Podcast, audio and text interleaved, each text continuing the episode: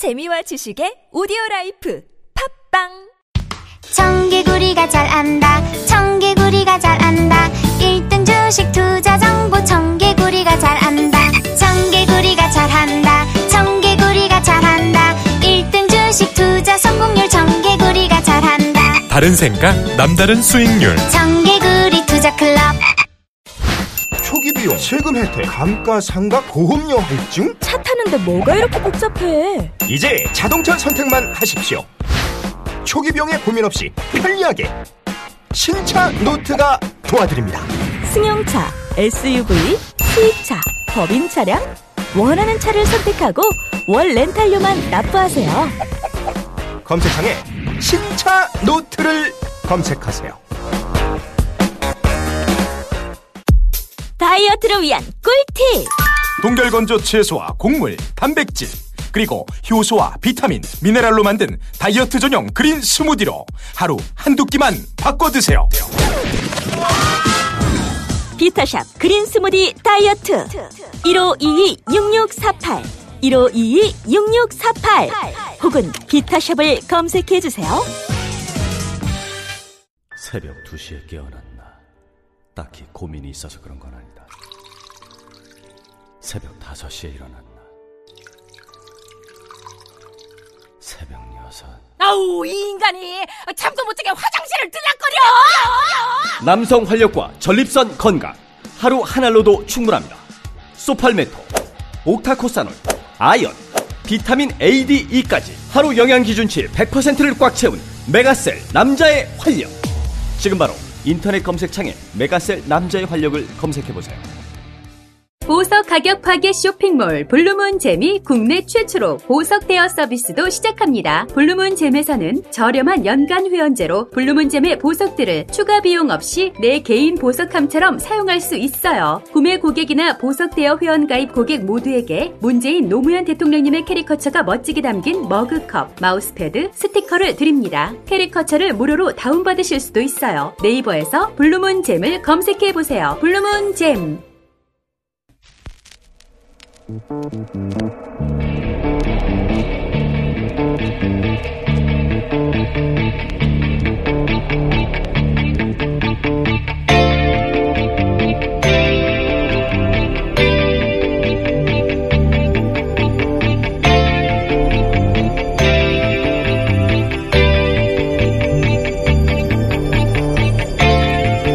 안녕하세요, 김호준입니다. 술렁이는 국정원 직원들. 어제자 중앙일보 기사 제목입니다. 상사로 모시는 분들이 검찰에 끌려가는 모습에 마음이 착잡하다. 직원들 사기가 뚝 떨어졌다.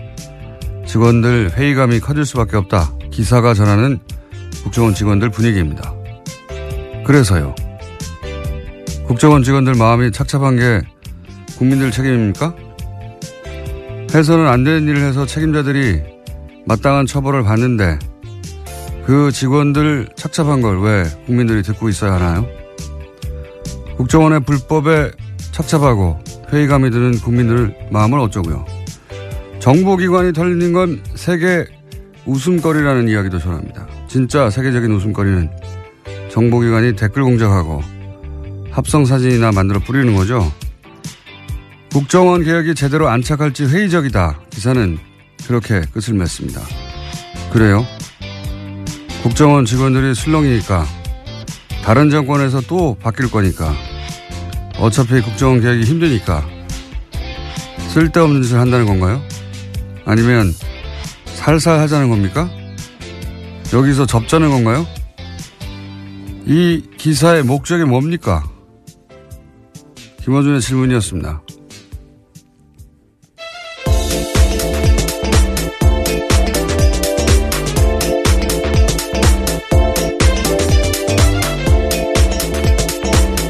디자이너 김은지입니다. 오늘은 자리를 약간 각을 틀어가지고 좀 멀리 가셨네. 네. 아니 원래 이 정도 거리를 유지했습니다. 저희가요. 네, 거리는 맞는데 각도가 네. 약간. 예. 이 국정원 댓글 공작 얘기 나오는데 댓글 공작하니까 이제 기사에 한두 줄 댓글 쓰는 거다 이렇게만 생각. 물론 그것도 있어요. 네. 그렇게만 생각해서 대단한 게 아니다 이런 인식이 있어요. 실제로 보면. 지금 이명박 전 대통령 쪽에서 그렇게 주장하고 있습니다. 소수다라는 취지의 이야기인데요. 숫자도 적지만 뭐 댓글 좀 다는 게 어떠냐 이런 인식이 기본적으로 깔려 있는 거예요. 그거 가지고 무슨 여론이 얼마나 바뀌었겠느냐. 그렇게 아무것도 안 바뀔 거고 효과가 없으면 왜 국정원 사이버사령부 기무사 총동원했겠어요. 아무 효과도 없는데. 예. 그게 아니다. 이게 이제 칠 년 전쯤에 아, 이 사 대 보험 받는 곳에서 댓글 공작을 한다고. 예. 최초로 지적했던 댓글 공작 전문가로서 제가 어, 댓글 공작이 훨씬 더 치밀하고 사악한 거다. 잠깐 예를 들어볼게요. 이게 어, 이명박 박근혜 정권의 주요 선거에서는 모두 다 등장했지만 예를 들어서 이천십이 년 대선을 들어보면 당시 어, 정권 차원에서 가장 절대 과제가 뭐였냐면 문재인 안철수 단일화를 막거나 혹은 그 효과를 최소화하는 거예요. 그걸 위해서 댓글 공작이 한 일을 구체적으로 얘기를 하자면 친문 친한 싸움을 만들어냅니다. 기본적으로 이 댓글 공작하는 곳에서. 그러니까 친문 친한 다 가짜 계정인 거예요. 이 가짜 계정으로 가짜 싸움을 만들어요. 근데 이 계정들이 갑자기 등장하는 게 아니라 사실은 갑자기 등장하는 계정도 있지만 오래 키운 계정도 있어요. 예. 키운다고 저는 표현하는데 평상시에는 정상적인 것처럼 활동하는 겁니다. 여러 가지 글도 쓰고 커뮤니티 같은 곳에서. 그런데 이제 이런 싸움을 둘 다 가짜를 만들어가지고 둘, 어, 그 내용을 서로 정해놔요. 이쪽에서 이렇게 공격하면 이쪽에서 이렇게 받는 것으로. 그런 내용을 정해놓고 시작합니다. 가짜끼리. 가짜 싸움을 하는 거죠. 그럼 사람들은 진짜 싸움인 줄 알고 이제 같이 댓글을 달고 그 과정에서 지지자들 간의 감정이 상하죠. 어, 이것도 여러 가지 패턴이 있는데 여하간 본질은 똑같아요. 분열 공작인 거죠. 분열 공작. 네, 여론을 호도하게 만드는 거죠. 이게 실제 어, 커뮤니티에서만 하는 게 아니라 뭐 트윗도 하고 페이스북도 하고 뭐 카톡도 하고 어, 모든 고, 인터넷 공간에서 하거든요. 이렇게 특정인이나 특정 사안을 특정한 프레임으로 집중적으로 몰아가면 강력해요, 사실. 그래서 여론이 정말 그런 건 줄 아는 댓글은 그 일부에 불과한 겁니다. 이게 다 댓글 공작이라는 단어로 다 묶여서 그런 거지. 이렇게 이간질하고 배척하고 하는 어, 진보 분열 공작은 정말 수도 없이 했어요. 수도 없이. 이런 일이 일어나면 여론에 민감한 정치인들이 가장 먼저 영향을 받고요. 그 다음으로는 진보적인 지식인들도 굉장히 영향을 많이 받아요. 그분들의 이제 정보 여론 수집 창구가 온라인이거든요. 어, 댓글 공작이 원래 심리전단에서 시작한 거잖아요. 적의, 적을 심리적으로 붕괴시키고 와해시키고 유린하고 그런 전문가 집단이 기획해서 한 거예요. 이게 댓글이라고 하는 어떤 가벼운 뉘앙스 때문에 별거 아닌 것처럼 취급되는데 그렇지 않습니다. 이 국민들 마음을 가지고 조작하고, 예. 굉장히 심각한 범죄예요. 예. 자, 아, 이 부분에 대해서 국정원이 한 일이 엄청난데 그거 외에도 많지만 여기 관해서 이제 수사를 하고 이제 국정원 원장들도 다 지금 박근혜 정부 하에서 국정원장들이 다 구속될 위기에 처했잖아요. 예. 네, 지금 현재로서 그런데요. 이게 별거 아닌 것처럼 생각하는 사람들이 기, 기자들 중에도 있는데 대단한 겁니다. 예, 저도 직접적인 피해자입니다. 군 사이버사령부가 단 댓글 기사들 중에서 보면요. 제가 기무사가 단 댓글이 기무사 관련된 지적하는 기사가 있었는데 그 한 장병 같은 경우에 군에 들어가기 전에 자신의 미니홈피에다가 이명박 전 대통령 관련된 짤을 올린 게 있습니다. 예, 짤이라 하면 여기서는. 예. 뭐 어. 재미있는 사진 같은 예, 것들인데요. 예. 그와 관련해서 기무사가 따로 불려가지고 군에서 그것들을 내리라고 지시한 바가 있는데 그걸 문제라고 기사 쓴 적이 있거든요. 예. 그때 그런 댓글들이 아주 많이 달렸습니다. 기무사가 원래 그런 거 하는 곳이다. 여자라서 뭘 잘 모른다라 했는데요. 음. 이제 와서 보니까 다 돈 받은 댓글 부대들이 쓴 댓글이었더라고요. 이게 타겟이 되면은 기자들 그러니까 개인이 감당할 수 없는 수준의 공격이 와요. 예. 이거 정치인을 타겟해서 마찬가지고 당하면은 견디기 힘듭니다. 저 같은 사람 빼고. 정말이에요. 이런 프레임을 감당하기 힘들어요. 예, 좀 성찰했습니다. 그때 내가 정말 군을 잘 몰라서 쓴 기사인가 뭐 이런 생각도 좀 했었었는데요. 그렇게 생각할 수밖에 없죠. 예. 근데 그게 전망위로 일어난다고 생각해요. 정말 많이 달렸거든요. 그런 게. 정치인들은 금방 넘어가고요. 예. 진보적인 지식인들도 여기 많이 이용됐어요. 예. 어쨌든 이게 별거 아닌 것처럼 하는 그 다루는 기자들도 정치인도 다 문제예요. 실제 실상을 알면 엄청난 겁니다. 지금 드러난 건 빙산의 일각에 불과해요, 사실. 자, 뉴스 합시다. 예, 첫 번째는요. 네, 어제 운영표전 보건복지부 장관의 이심 선고가 있었습니다. 법원은 삼성물산과 제일모직의 합병 과정에서 청와대 개입이 있었다라고 판단했는데요. 일 심에서는 이와 관련된 특별한 판단을 하지 않았는데 이 심에서는 판단이 나온 겁니다. 물론 형량 같은 경우에는요. 운영표전 장관은 일 심과 똑같은 징역 이 년 육 개월이 나왔습니다. 이게 이제 핵심이 일 심에서는 박근혜 전 대통령이 지시했냐 안 했냐를 따지지 않았는데 이 심에서는 지시했다고 이제 판단했어요. 이게 삼성 합병이 그 이재용 부회장 입장에서 당시 당면한 과제 현안이었고 어 이게 이제 박근혜 전 대통령이 지시했다는 걸 법원이 판단했다는 얘기는 뇌물의 대가성, 예. 대가성에 해당되는 건데 이걸 대통령이 지시 했다고 판단했으니까 이제 큰일 난 거는 이재용 부회장이에요. 재판은 문영표 전 복지부 장관 재판이지만 제가 보기에 여기서 가장 큰 영향을 받는 것은 이재용 부회장입니다. 예. 어떡합니까 이거? 예. 현재 이 심이 계속 진행되고 있습니다. 이재용 부회장 같은 경우에도요. 이 이제 어쨌든 한쪽 고리. 예. 박 뇌물의 대가성에 해당되는 이재용 부회장의 현안을 대통령이 지시했다. 라고 재판부가 판단했으니까 가장 큰 영향을 받는 건 제가 보기엔 이재용 부회장이고. 어떡하죠? 큰일 났네요. 그쪽에선. 네, 그런 뉴스입니다. 자, 다음 뉴스는요. 네, 어제 이화여대 학사비리 관련된 이심 선고도 있었는데요. 최순실 씨는 일 심과 같은 징역 삼 년을 선고받았습니다. 그밖에 이화여대 교수 등도 모두 감형 없이 일 심과 똑같은 선고를 받았는데 어제 재판부는 최순실 씨에게 이렇게 이야기했습니다. 부모로서 자녀에게 원칙과 규칙 대신 강자의 논리와 승자의 수사부터 배우게 했다라고 비판한 겁니다. 네, 뭐 이건 뭐 당연한 이야기라 그런 뉴스가 있었다고 짚는 것으로 이제 마무리하고 나온 거죠. 다음 뉴스는요. 네, 이명박 정부 자원외교 관련된 뉴스가 또 나왔는데요. 오늘 아침 서울신문이 보도했습니다. 멕시코 볼레오 광산 투자가 이미 수조원대 손실이 나고 있는데 그럼에도 불구하고 제대로 된 검증 없이 계속해서 굴러가고 있어서 이조 원 가까이 세금이 문제가 되고 있다라는 건데요. 이제까지 회수한 돈은 이천억 원에 불과하다라고 합니다. 아, 이거 자원외교는 정말 늪과 같은 사안들인데 이 그중에 대표적인 것들이 이제 캐나다 사례가 있고 이 볼레오 광산도 어처구니가 없는 사안이에요. 이거 좀 들여다보면 그 초기에는 지분 투자만 한다고 그랬거든요. 근데 나중에 부도가 납니다.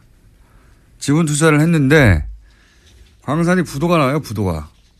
부도가 나는데 부도가 난 걸 숨깁니다. 숨기고 나서 거꾸로 어떻게 대응하냐면 그때 손 털고 나왔어야 되는 건데 아예 사업 운영권을 인수한다고 해요. 예. 지분만 참여했다가 나중에는 인수한다고 하는데 그 중간에 부도를 맞이합니다. 예. 그 대목부터 처음부터 이상했지만 여기서부터는 엄청난 돈이 들어가요. 처음에는 어, 지분 투자했다가 나중에 사업권을 운영권을 인수하면서 그리고 이게 미국의 은행이 회계가 불분명하다고 손 털고 나가는 사업이었거든요. 거기를 들어가는 거예요. 게다가 초기에 아, 몇 불이었죠? 많습니다. 하여튼 엄청난 액수, 액수가 크니까 엄청난 액수 초기 특히 구천억 불인가요? 예. 그때 들어가는 돈들은요. 이 돈이 광, 어, 광산에 들어갔는지 아닌지 확인할 수가 없어요. 왜 확인할 수가 없냐면 부도, 부도가 났잖아요. 그러니까 이 회계가 불투명하고 실제 이 볼레오 현장 회계팀에서 이 돈이 들어왔는지 안 들어왔는지 자료가 없어요. 감사도 할 수 없어요. 이 돈이 제대로 쓰여졌는지 안 쓰여졌는지. 근데 여기다 이 조를 더한다는 거 아닙니까? 왜냐하면 우리가 물려있거든요. 여기에. 네, 지금 그런 상황이어서요. 현재 의원입법을 통해서 광물공사 자본금을 이조에서 사조 원으로 늘리는 안까지 국회에 제출된 상태라고 합니다. 왜냐하면 안 그러면 공사, 예. 공사라는 건 국가가 보증하는 거 아닙니까? 공사가 망하게 생겼거든요. 공사가 망하게 생겼으니까 자본금을 늘려줘야 돼가지고. 왜냐하면 아, 이거 하다하다. 이거 따로 한번 해야 되겠네요, 볼려. 예. 이거는 수많은 사람이 잡혀 들어가야 되는 사건이에요, 이거. 정말. 어, 광물공사가 이제, 광물공사. 나라가 망하지 않았는데 공사가 망하게 생겼어요. 그런 상황에 처해 있습니다. 네. 이 사업 자체가 이 거대한 사기가 아닌, 아닌 한 이런 일이 벌어질 수는 없는, 어, 누구랑 하죠? 자, 저희 한번. 어, 요산을 집중적으로 팔 만한, 어, 전문가를 모시고 이게 얼마나 어처구니 없는지 한번 따져보기로 하겠습니다. 이건 뭐, 저는 사기라고 봅니다, 그냥. 사기가 아니냐, 이런 일이 벌어질 수 있나 싶은 어처구니 없는 일들이 많이 벌어졌어요. 예. 이 본래의 건은 저희가 따로 특별히 시간을 빼서 시간을 진행하겠다고, 코너를 진행하겠다고 예고하고 다음으로 넘어가죠. 네, 이명박 전 대통령의 측근인 임태희 전 대통령 비서실장이 있는데요. 당시 국정원의 연예인 블랙리스트를 직접 보고받았다라는 오늘 아침 경향신문 보도가 있습니다. 해당 문건이 나온 건데요. 이천십일년 칠월 무렵에 국정원이 작성한 등록금 집회 참가 연예인 신원사항 등과 같은 내용들이 있습니다. 여기에는 김여진 씨, 김규리 씨, 김미아 씨, 신해철 씨, 윤도현 씨와 같은 사람들의 이름이 쓰여 있는데요. 이와 같은 보고를 직접적으로 임태희 전 비서실장이 받았다라는 겁니다.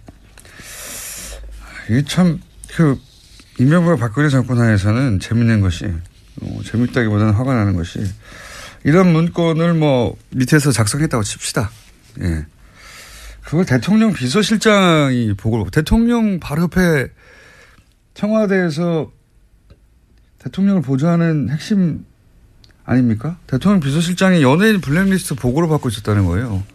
네, 심지어 사정당국 관계자 말에 따르면요. 연예인 사찰 문건을 비롯한 일부 문건 같은 경우에는 수석실 거치지 않고 비서실장에게 바로 보고가 올라갔다라고 합니다. 여기에 뭐 김규리 씨, 거죠. 김미화 씨, 윤도현 씨 이런 사람들 블랙리스트 올려서 어떻게 어떻게 하겠습니다. 이런 걸 청와대에서 보고받고 있다는 거 아니에요. 심지어 청와대에서 먼저 요청이 오면 국정원이 작성해서 보고가 이뤄진 경우도 있다라고 합니다. 진짜 한심하지 않습니까? 연예인 사찰해가지고 대통령... 대통령을 보고 안 받았나 모르겠습니다. 예. 대통령 비서실장이 이런 거 보고받고 이 사람 빼, 이 사람 너, 어, 잘하고 있어. 이런 얘기 하고 있었다는 거 아니에요. 예. 어, 윤도현 씨 빼, 뭐 이런 거 하고 있었다는 거. 아, 정말 한심하게 짝이 없습니다. 자, 다음은요. 네, 또 관련된 뉴스가 하나 더 있는데요. 이명박 정부 당시 국정원이 이천십년 오월 달에 엠비씨가 준비하던 노무현 전 대통령 서거 일주기 특집 방송에 불방 압력을 가한 정황도 확인됐다라고 경향신문이 보도했습니다. 관련해서 김재철 사장은 선거법을 운운하면서요. 국정원 이야기를 듣고 불방 압력을 넣었는데요. 결과적으로 방송은 나갔습니다. 이걸 국정은 어떻게 할까요? 예, 피디가 특정 프로그램에서 어떤 방송을 준비하고 있다. 국정원이 미리 알았으니까 예, 연락했을 거 아닙니까? 사장한테. 어, 국정원이 이제 이런 시사방송하는 피디들도 평소에 사찰하고 있지 않고서야 이런 아이템을 알 수가 없죠. 예. 그 사찰, 아니 뭐 연예인들 사찰해가지고 대통령 비서실장한테 보고하는데, 예. 웬만한 주요 프로그램, 뭐, 어, 시사적인 프로그램 특히 피디들이 뭘 하는지 사찰은 당연히 했을 거라고 하는 정황이 여기서도 나오네요. 예. 자, 다음은요. 네, 바레인 방문 중인 이명박 전 대통령이 어제 페이스북에 자신의 이야기를 좀 올렸습니다. 강연 전문을 올린 건데요. 그 내용들이 좀 눈길을 끕니다. 자신의 어머니가 어려서부터 자기에게 열심히 일해야 한다. 정직하고 성실하게 살아야 한다면서 그러면 하느님께서 기회를 주실 것이다. 라고 해서 그렇게 말씀하셨다라는 내용을 썼습니다. 어머님이 아들이 정직하지 않을까 봐 걱정이 많으셨나 봅니다. 이런 말씀을 많이 하셨다니까. 훌륭한 어머님이시네요. 네, 이명박 네. 전 대통령 같은 경우에는 가훈이 정직이라고도 알려져 있어서요. 네. 네. 어머님 걱정이 많으셨던 거예요. 예. 어머님은 훌륭하셨던 분인 것 같습니다. 네, 미리 아셨던 것 같아요. 자, 어, 시간이 일 분 정도 남았다고 네. 저희 피디가 예. 제스처를 하네요. 네, 무엇을 먼저 하면 좋을까요? 어, 제목만 읽고 축축 지나가죠. 예. 네, 국민의당과 바른정당 간의 이른바 중도통합 움직임이 속도를 내고 있습니다. 그래서 어제 안철수, 유승민 두 대표가 비공개로 통합 방식과 형태를 논의하면서 만났습니다. 네, 속도 안 납니다. 자, 다음은요. 네, 도널드 트럼프 미국 대통령이 진짜 미치광이인지 북한이 미국의 한반도 전문가들에게 물어봤다고 미국의 정치 전문 매체 폴리티코가 보도했습니다. 여기서 미치광이는 nut이라는 영어 단어인데요. 이렇게 해석했습니다. 꼭 미치광이라는 뜻은 아니지만 예. 예. 이거 사실 미국 사회에서 주요한 질문입니다. 최근에 부상하고 있는 미국의 정신과 전문의들이 한 스물일곱 명 모여가지고 똑같은 얘기를 하고 그걸 책으로 내고 그래서 뭐 베스트셀러도 되고 최근 미 의회에서도 대통령의 핵 권한, 전쟁 개시 권한을 축소해야 된다, 제한해야 된다 진행하고 있거든요. 그러니까 결국은 트럼프 대통령의 지금 정신 건강이 전 세계를 멸망, 멸망시킬 수도 있는 핵무기 버튼을 막힐 만큼 안정적인가. 이 질문을 정치권에서도 미국 어, 정신의학에서 하고 있어요. 네, 저희 네. 뉴스공장을 다 들었는지 이 사람들이. 외교 테이블에서도 굉장히 중요하게 다뤄진다는 건데요. 네. 북한 쪽에서는 트럼프 대통령이 미치광이인지 아니면 단순히 신용하는 것인지 알고 싶어한다라는 겁니다. 북한만 궁금한 게 아니라 전 세계에 궁금하고 특히 미국 정치권과 정신의학계에서 이 질문을 계속하고 있습니다. 최근에. 그래서 뉴욕타임즈 베스트셀러도 됐어요. 예. 이 책 한번 소개해야 되겠네요. 자세히. 예. 자, 그런 이야기들 오가고 있습니다. 오늘은 여기까지 하겠습니다. 시사인의 김은지였습니다. 감사합니다. 김어준의 뉴스공장 페이스북 페이지에는 재미있는 볼거리가 많습니다. 하지만 많이 안 들어옵니다. 좋아요도 적습니다. 유튜브에서 김어준의 뉴스공장 눈으로 보는 라디오도 검색해보세요. 정말 재밌는데 다들 잘 모릅니다. 조회수도 적습니다. 김어준의 뉴스공장 생각보다 많은 일을 하고 있습니다. 특근도 하고 있습니다. 하지만 티가 안 납니다. 청취자 여러분의 많은 제보와 참여 부탁드립니다. 상품은 없습니다. 골반 잡자 바로 잡자 바디로직 허리 통증 바로 잡자 바디로직 몸매 교정 바로 잡자 바디로직 자세가 좋아지는 골반 교정 타이즈 바디로직 검색창에 골반 교정 바디로직 삐딱한 남성 골반 허리에도 역시 바디로직입니다. 바디로직의 효과를 못 느끼셨다면 백 퍼센트 환불해드립니다. 자세한 환불 조건은 홈페이지를 참조하세요. 아, 또 떨어졌어. 너 또 입사시험 봤어? 아니, 차량용 핸드폰 거치대 말이야. 여러 개 사봤는데 실패의 연속이야. 떨어지고 시야 가리고 운전석에서도 뭐 알고 뭐 좋은 거 없을까? 싼 것만 찾으니까 그렇지. 제대로 된 거 하나 사서 편리하게 쓰는 게 더 낫지. 그런 게 있어? 그럼 있지. 원, 투, 쓰리 할 때 투. 힘 세다 할 때 힘. 투 힘. 투 힘? 두 배로 힘이 세다는 건가? 네이버 검색창에 투 힘을 검색해보세요. 몸속에 있는 적폐들을 다 몰아냅니다. 네. 하나도 남기 없습니다. 미궁 대장사랑. 네. 굉장한 마술이 펼쳐집니다. 네. 모든 과일을 입에 넣어도 나올 때는 바나나로 나옵니다. 네. 장실 장실 굿모닝 화장실 바나 바나 굿모닝 바나나 지금 바로 미궁 대장사랑 검색해보세요.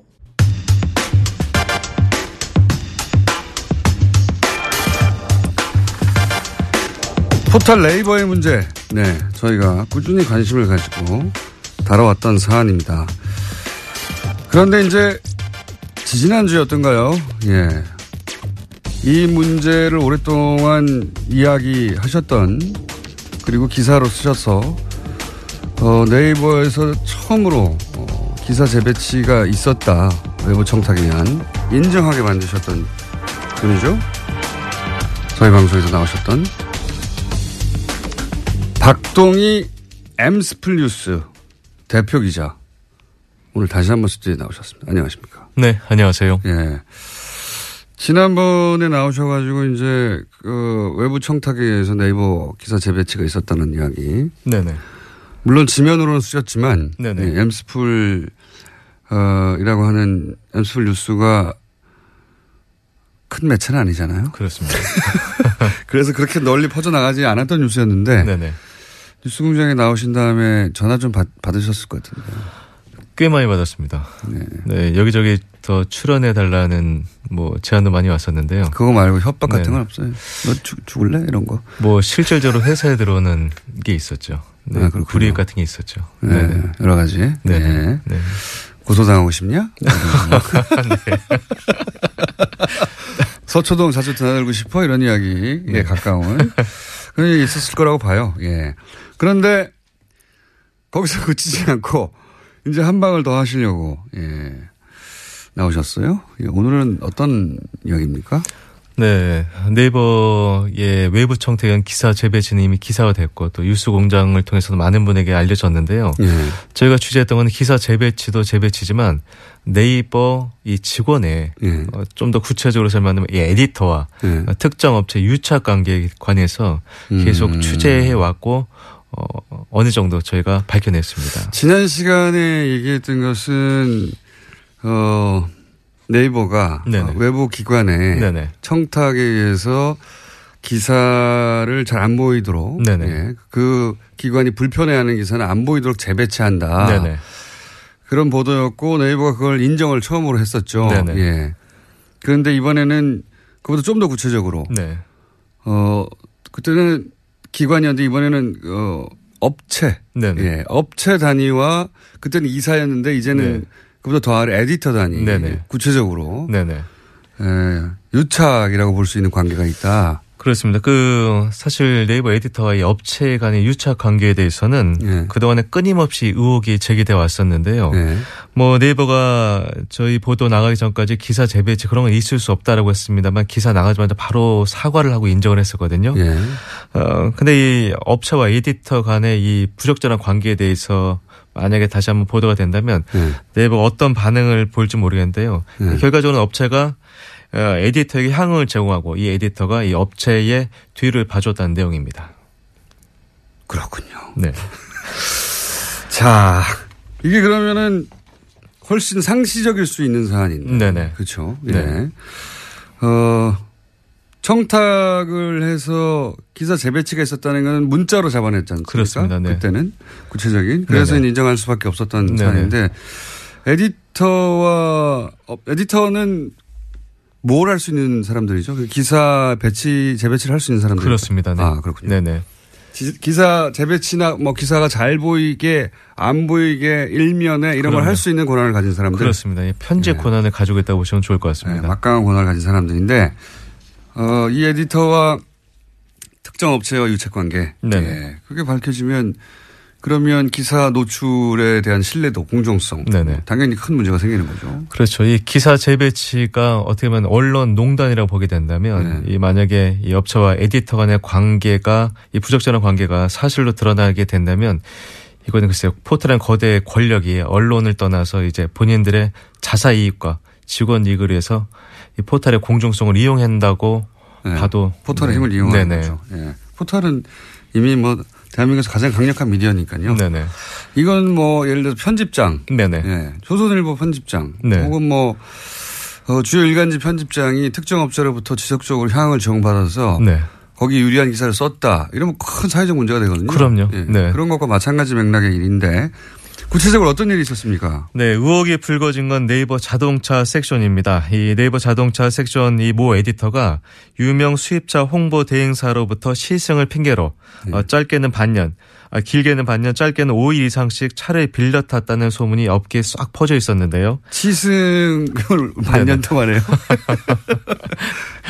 네, 근데 고마운 곳이네요, 홍보 대행사가. 네. 예. 근데 뭐 시승차라고 하니까요. 네. 근데 한술 더 떠서 이 업체 대표 차를 이 에디터가 자기 와이프 차로 속이고 일 년가량 탔다라는 제보가 들어왔거든요. 아, 네. 육 개월 정도도 아니고 어떤 네네. 거는 아예 와이프 차라고 하고 아예 네네. 시승차를 일 년 동안 제공받기도 했다. 그렇습니다. 그리고 뭐 한술 더 떠서 이 자동차 업계 관계자들이 이 에디터가 집으로 부르면 집에 찾아가서 이 파티를 열기도 했다고 하는데요. 네. 아주 많은 관계자가 이 집에 찾아갔다고 합니다.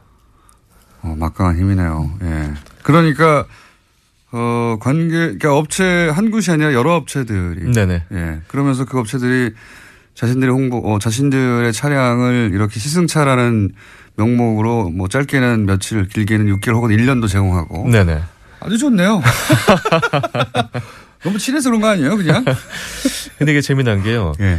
이게 만약에 이, 이 사람이 기자라고 한다면, 현직 기자라고 한다면 시승을 예. 할 수 있겠죠. 예. 시승기를 써야 되니까. 예. 근데 이 자동차, 이 네이버 자동차 에디터 이 모 씨는 네이버 입사 전까지는 자동차 전문 기자였습니다만 네이버 입사 이후로는 그렇진 않거든요. 시승, 네이버 직원이잖아요. 아, 직접 시승해서 시승기를 쓴 적은 한 번도 없다? 네. 근데 본인이 저희가 찾아가서 물어봤죠. 예. 이 시승차를 이렇게 오랫동안 예. 타고 또 네이버 에디터 굳이 그 특정 업체 시승차를 탈 필요가 있느냐. 예. 본인 역시도 제, 제가 그 차를 시승한 건 사실이지만 음. 시승기는 쓴 바가 없다. 음. 네, 그러니까 이게 직무 연관성과는 관계가 없지 않느냐. 아하. 얘기를 하는데 그렇다면 왜 시승차를 굳이 육 개월 일 년씩 탔냐. 네. 네. 차가 좋아서 시승하라고 제공해 주니까. 그리고 사실관계는 확인이 된 겁니까? 네, 육 개월 일 년 이런 말씀하신 거예요? 제가 취재를 해봤는데요. 특히나 이 대차를 많이 해준 것이 네. 이 수, 독일 수입차 브랜드가 많았습니다. 그렇겠죠, 아무래도. 네네. 네. 왜냐하면 디젤 게이트 이후에 제가 네. 업계를 취재해 보니까 아무래도 이 브랜드 이미지를 개선하기 위해서 전방위적인 노력을 했다라고 하는데요. 저희가 이 길게는 육 개월 정도 차를 이 대차 이 시승차로 줬다는 그 이 독일 브랜드를 찾아갔는데, 네. 음 시승차를 빌려준 적은 있다. 네. 육 개월은 아니고 십 일, 십 일 정도 된다라고 해서 네. 저희가 그러면 어, 서류를 좀 볼 수 있냐 했더니 네. 서, 관련 서류가 있긴 한데 보여드릴 수는 없다. 네. 네, 그런 얘기를 했는데 더, 더 저희가 석연치 않았던 건 뭐냐면요. 이, 이 독일 이 자동차 브랜드가 큰 문제가 됐던 이 수입차 브랜드였었는데 네. 업계에서는 언제부터인가 이 브랜드의 긍정적인 이미지의 포스나 기사들이 네이버에 많이, 많이 등장했다. 많이 등장했다. 네네. 이런 얘기가 음. 들렸습니다. 이게 그러면 육, 육 개월간 혹은 뭐 일 년 가까이 이렇게 시승차를, 특정 시승차를 계속 시승했다는 것은 제보를 받고 이제 취재를 시작하신 거죠? 네. 제보를 받고 취재를 했고요. 근데 네. 제보 중에서 뭐 틀린 것도 많이 있으니까요. 그래서 네. 저희가 음, 여러 저 자료나 음. 서류를 다 취합을 하고 직접 대면 취재를 했었는데요. 음. 제가 이 사건에서 가장 큰 문제는 이제 수입차 브랜드 브랜드지만 이 업체, 음. 이 업체 대표의 차를 본인이 몰고 다녔다는 의혹이었었는데요. 아, 그 아예 예를 들어서 수입차 홍보 대행사 네네. 대표의 차를. 수입차는 아니었었고요. 네. 제가 취재 중 이 네이버 에디터에 와이프 차, 차가 있었어요. 예. 예, 이것이 독일 브랜드인데 근데 이분이 이 차를 본인 와이프 차라고 소개를 하고 다녔어요. 예. 근데 이분이 이 에스엔에스나 블로그를 굉장히 많이 하신 분이라서 예. 차량을 세 대를 소유하고 계신데 유독 예. 이 차량만 예. 번호판을 가렸어요. 계속해서. 네. 예. 다른 사람 지인이 이분, 이 에디터 와이프의 차를 찍었을 때도 본인 네. 블로그 아닌데도 이상하게 이 차만 다 포토샵이 처리가 돼 있었습니다. 이게 뭐 부, 부인의 사생활 보호로 해서 그랬을 네네. 수 있는데. 네. 예, 그런데. 네. 저희도 그렇게 생각을 했는데요. 예. 취재 결과 이 에디터, 이 와이프의 차라, 차는 이게 특, 이 유명 자동차 오디오 장착업체 대표의 차였습니다. 네. 제가 이 아, 차량 등록이 그쪽으로 돼 있었다. 네, 차량 네. 등 이 에디 자동차 회사가 아니라 자동차 오디오 회사. 그렇죠, 그렇죠. 네, 그 회사의 대표 예. 명의로 돼 있던. 네, 아. 대표의 차였었는데 이게 참 재미난 게 뭐였었냐면요. 이 네이버 에디터가 문제를 차를 문제 차를 물기 시작한 게 지난해 구월이었습니다. 예. 많은 자료에도 나와 있는데요. 하지만 이 에디터로 차 명의가 이전된 건 올 예. 올 팔월입니다. 예. 거의 일 년 동안. 예. 이 유명 자동차 오디오 장착 업체 대표의 차를 몰고 다녔던 겁니다. 거의 일 년 동안. 네네. 부인이. 그렇죠. 예. 네. 그리고 번호판을 가리면서. 네네. 예. 에스엔에스에서는. 그래서 아마 알고는 제... 확인된 상황이고. 확인된 상황이고. 확인된 네네네. 상황이고. 그러니까 자동차 관련 자동차뿐만 아니라 자동차 관련한 업체들. 네네. 어, 로부터 어, 이런 특혜. 혹은 뭐 서비스라고 해야 되나요? 예, 이런 걸 제공받았을 개연성이 상당하네요. 예. 네. 예. 저희가 이 두 분의 육 개월은 확인된 건 아니죠, 아직은. 육 개월은 아직까지 확인된 건 아닙니다만 예. 이 차 유명 이 자동차 오디오 장차 업체 대표의 차를 일 년간 예, 일 년간 몰고 다닌 사실을 확인을 했습니다. 그거는 확인됐다. 네네. 예.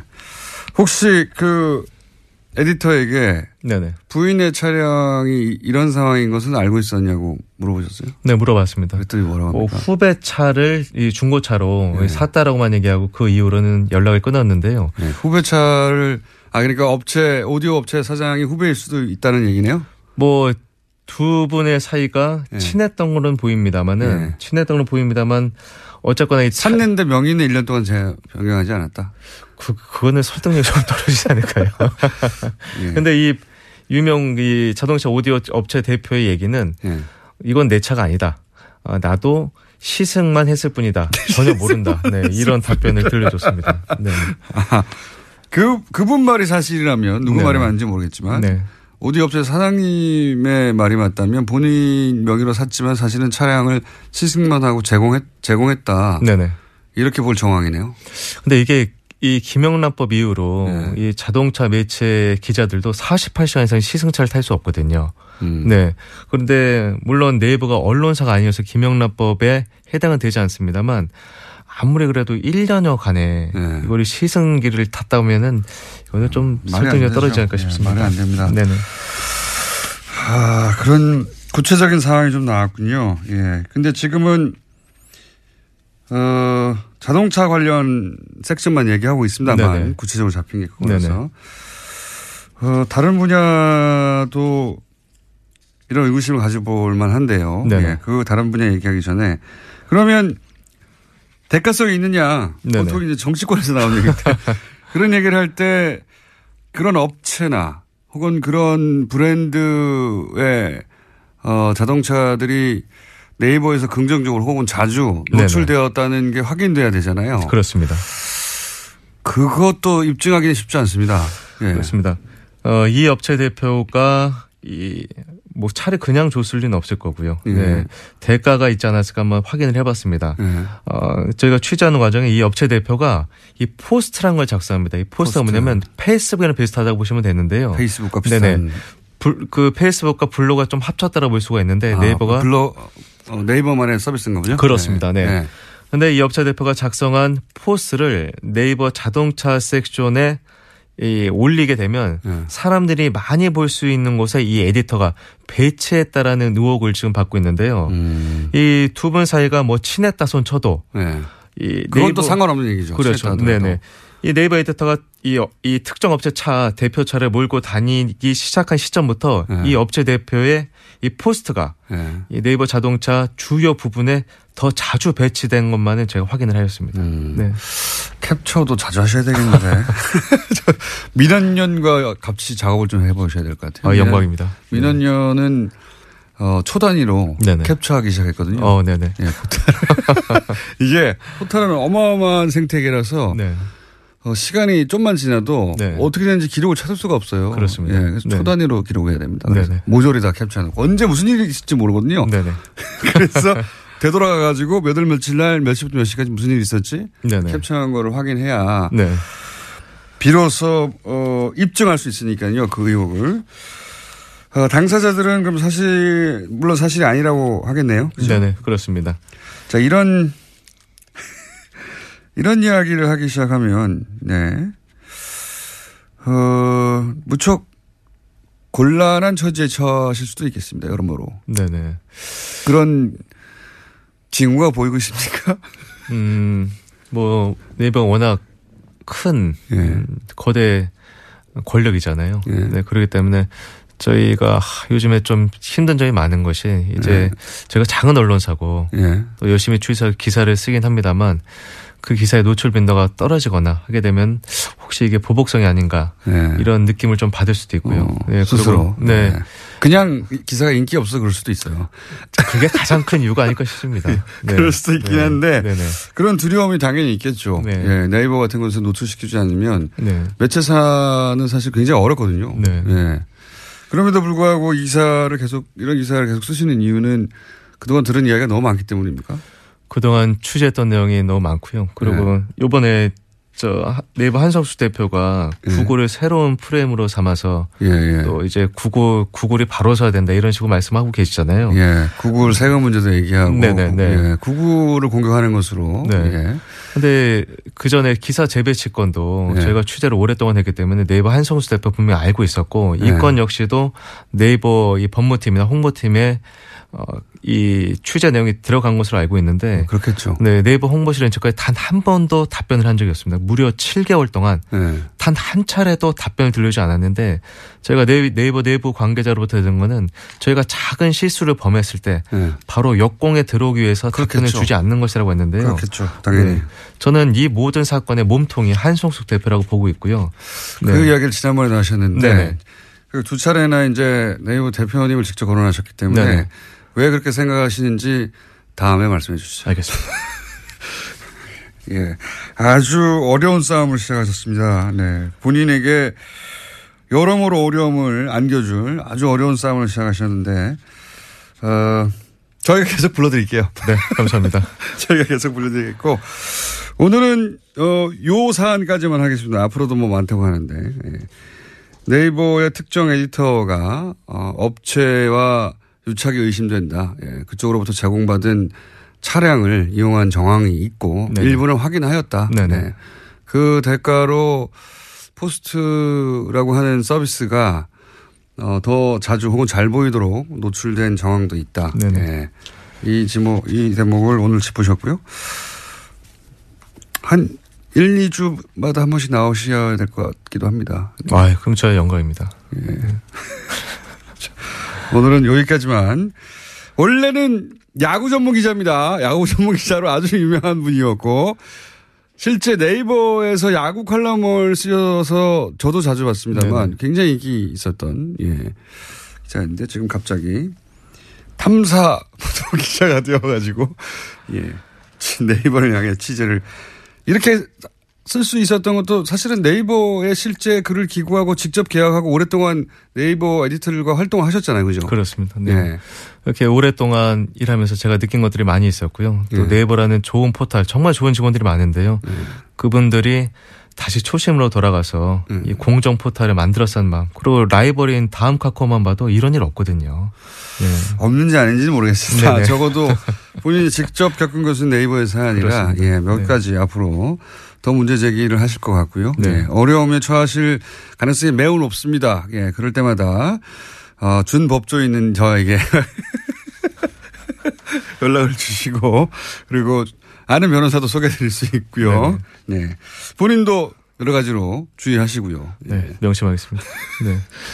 자, 오늘은 여기까지 하겠습니다. 네, 다음 시간 예약해두고 어, 지금까지 엠스플의 박동희 대표 기자였습니다. 감사합니다. 네, 고맙습니다.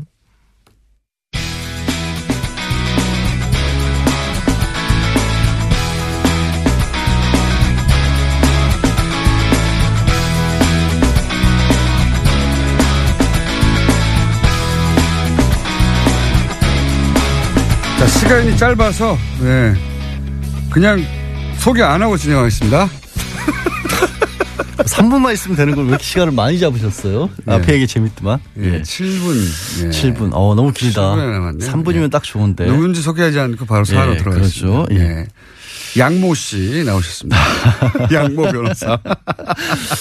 준법조인이세요? 근데? 어, 밖에서 다 깜짝 놀랐네. 예, 어, 제가 깜짝 깜짝 이런 또 이상한 또 소문을 직위를 가지셨나? 예. 원래 재판정 오래 전화들면. 아, 그렇죠. 어제도 받으셨지, 참. 공직선거법 위반으로. 예. 예. 아, 그게 벌써 오 년 전, 육 년 전 사이에 아이디도 재판하고 있습니다. 아, 그, 네. 깜짝 놀랐어요, 저도. 예. 예. 사건문을 잊어먹었네, 근데. 잠깐. 자, 오늘 무슨 사건입니까? 오늘 이화여대 학사비리 관련해서 최순실 씨 어제 재판 예. 또 항소심 결론이 나왔거든요. 예. 뭐 결론은 똑같아요. 네, 정말 오늘 육 분밖에 없으니까 빨리 했어요. 하나도 틀리지 않고 실형 삼 년 그대로 유지가 됐고 네. 그다음에 최경희 총장이나 그 강경숙 전 산업대학원장 또 그대로 이 년 실형 유지가 됐습니다. 그 남궁옥 학사처장이었죠. 그 다 실형 유지가 되고 다 똑같은데 왜 나왔어요? 다 똑같아요. 오늘? 어, 이거 하자 그러셨잖아요. 자, 박동희 기자하고 더 얘기 길게 할 거 그랬네요. 그러게 말이에요. 다 똑같습니다. 예, 네, 일 심과 똑같아요. 똑같습니다. 네, 일 심과 똑같아요. 변호사들만 기운이 많이 빠지죠. 이럴 때는. 예. 네. 근데 이제 재판부에서는 뭐 뉴스를 다른 읽으세요. 다 똑같으니까 이렇게 하고 끝나면 되는 거 아닙니까? 어, 다른 거죠. 다른 게 뭡니까? 다른 게. 다른 게 없어요, 사실. 다른 게 없어요. 다른 게 없다고 합니다. 다른 게 없어요. 근데 말은 이제 좀, 좀 일침을 가한다고 재판부에서도 네. 부모로서 이제 자녀에게 원칙과 규칙이 아니라 강자의 논리와 승자의 수사를 배우게 했다라는 네. 좀 나름 멋진 말을 하셨고요. 네. 교수들한테도 왜 교수들이 제자들에게는 정의를 얘기하면서 스스로는 부정과 편법을 저질렀느냐 라면서 질타를 했는데 의미를 굳이 찾자면 삼 년 실형이 사실상 확정이 된 거죠. 대법원 가서 바뀔 네. 가능성이 별로 없기 때문에. 없죠, 이제. 그러면 이제 최순실의 그 구속영장, 구속이 이제 오는 십구 일로 만료가 되는데 네. 십육 일쯤에 이제 삼 차 영장 청구를 한다고 하거든요. 네. 그 영장 실질심사에서 영장 실질심사라는 판사 입장에서는 삼 년 실형이 확정된 사람이기 때문에 영장을 발부해 줄 가능성이 훨씬 높아졌다라는 거죠. 그렇죠. 뭐 음. 사실. 네. 실형도 확정. 너무 뻔한 얘기인가요, 이것도? 예. 아, 전문 피의자 입장으로서 너무 피고인 입장으로서 너무 뻔한 얘기인데 하여튼 예. 모르는 얘기를 좀 해주세요. 예, 모르는 얘기. 근데 이제 이런 생각이 듭니다. 이대 사건 처음 났을 때 어, 전면 부인했거든요. 그렇죠. 예, 그 교수님들 다 전면 부인하고 그다음에 청문회 나와서도.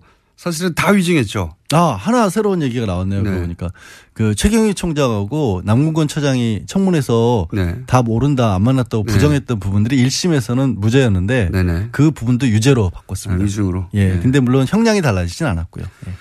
근데 위증으로 판단했다는 게 이제 달라진 건데. 네, 그렇소. 예. 그때 이제 모든 교수님들이 다 부인하고 절대 그런 일 없다고 하고 뭐 그런 일 없다는 얘기를 뭐 몇 개월간 했죠. 교육부 네. 감사 결과는 이미 나와 있었는데 네. 그 검찰보다도 수사가 아닌 상황에서도 이미 인정이 된 사항을 국회에 나와서 교수님들께서 네. 온 국민이 지켜보는데 다 아니라고 하는 바람에 일월 달에 최순실 네. 청문회 할 때 그때 다 아니라고 그랬죠. 그때 제가 이제 특검 수사 시작되면 이분들 다 분다. 그때 우리 또 경고를 했었잖아요. 네. 특검하고 교육부하고 많이 다르다. 학교에 사실은 일대로 하다간 큰일 난다. 취조실 들어가시면 네. 다 바... 이때 교, 교수님들 이런 게 있거든요. 본인들이 항상 학생들이나 누군가를 대상으로 가르치고 본인들이 가르치는 것에 대해서 이제 반론을 제기받는 경우 드물고. 그때 제가 네. 그런 얘기 들었었죠. 교수님들을 의뢰인으로 삼았을 때 굉장히 어려움을 겪었던 적이 많다. 제가 이렇게 이 사안이 이렇게 돌아가는 게 아닙니다라고 하면 그게 아니라 당신이 네. 잘못 알고 있는 거다. 가르치려고 하시고. 네. 그 혹시 그런 일이 이번에도 반복된 게 아닌가 싶어요. 아니 그래서 예언을 했었잖아요. 네. 검찰 들어가면 다 소용없고. 큰일 날 것이다. 다 소용없고 다 그게 십일 개월 전 일이네요. 그러고 보니까. 벌써 일 년이 다 돼갑니다. 자, 어. 그러면 이렇게 삼 분 만에 다 끝났어요. 어, 아까 그러니까 제가 얘기했잖아요. 삼 분이면 충분하다고. 그러니까 우리가 육 분을 드린 게 얼마나 깁니까? 네. 아유 정말. 컵라면 두 개 드셔야 됩니다. 최순실 씨가 고영태 씨한테 이 모든 사태가 고영태한테 자신이 당해서 그런 거라고. 아, 그거는 있잖아요. 이제 고영태 씨가 재판을 받고 있는데 지난번 때는 최순실 네. 씨의 재판에 고영태 씨가 주로 증인으로 나왔었고 네. 고영태 씨가 인천 세관장을 추천하는 과정에서 이천이백만 원 가량을 네. 받았다는 혐의로 재판을 피고로서 받고 있는데 네. 최순실 씨가 증인으로 나온 겁니다. 네. 그렇게 증인으로 나오라. 증인으로 안, 안 나오는 분이. 본인은 네. 안 나오려고 했는데 네. 이 얘기를 합니다. 법정에서. 저 사람 사실 뭐 전과도 있는 사람인데 고영태가 네. 전과도 있는 사람인데 국회의원 서른세 명이 탄원서를 내줬다는 게 너무 기가 막혀서 나왔다라고 하면서 나왔다. 본인이 굉장히 억울하다고 강변을 네. 했고요. 재미있는 표현을 또 씁니다. 고영태 씨가 이천이백만 원 받은 적 없는데 이백만 원가량 상품권을 받아서 네. 내가 최순실 씨한테 전달해 줬다 그랬더니 내가 그런 거 받을 군번이 아니다.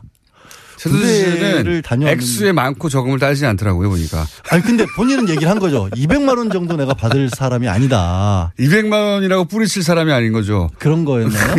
그러니까 본인은 그렇게 얘기했어요. 주는 거는 다 받는 분인 것 같던데. 그리고 나와서 이제 국정농단 관련해서 계속해서 반복하고 있는 주장이긴 합니다만 이 고영태한테 나도 당한 사람이다. 그러니까요. 예. 그러니까 변호사가 프레임으로 계속 밀고 나가고 증인 신문을 하는 과정에서 국정농단이라는 얘기를 꺼내자마자 버럭하면서 그 단어 쓰지도 말라. 음. 고영태가 기획한 것에 일부 검사들과 언론사가 예. 속아 넘어가서 내지는 합작을 해서 우리를 이렇게 공경에 처하게 만들었다라는 거죠. 고영태 씨가 그러니까 대통령도 움직이고 장관도 그렇죠. 움직이고 다 한 거죠. 다. 혹시 고영태 씨한테 뭐 이렇게 넘어간 거예요? 저는 고영태 씨가 개인적으로 이 펜싱하는 후배라서 좀 간접적으로 알거든요. 펜싱하는, 본인이 펜싱도 합니까? 저 펜싱 선수 출신이에요, 저도. 아니, 초등학교 때. 아니, 대학교 때까지. 서, 서울시 아마추어 선수였어요. 아마추어. 아, 네. 취미 활동 같은 거 얘기하지 말고. 아, 취미 활동 선수라니까. 왜 이래요? 이 프레임으로 최순실과 일관되게 밀고 나가잖아요, 최순실 씨가. 이게 영 점 일 퍼센트라도 재판부에 의해 받아들일 여지, 그 가능성이 있습니까? 재판부는 받아들일 생각을 아예 없고요. 네. 이거 정치적인 얘기인 거죠. 네. 아, 근데 하나는 말씀드려야겠다. 아까 최순실 삼 년 받은 게 네. 이게 좀 이상한 상황인 게 이거를 사건을 병합해서 심리를 하지는 않고 이게 내용이 워낙 다르니까 학사비리는 학사비리대로 따로 네. 그다음에 뇌물이라든가 직권남용 부분은 따로 재판부에서 재판을 하고 있잖아요. 네. 이렇게 될 경우에는 나중에 판사님들이 판결할 때 굉장히 힘들어하십니다. 그러니까 다 같이 모아서 재판을 하면 다 뭉뚱그려서 몇 년이라고 선고를 해야 되는데 따로따로 이다 보니까 이걸 그냥 내버려두고 합산을 시킬까. 양지열 변호사 왔습니다. 아, 저였어요.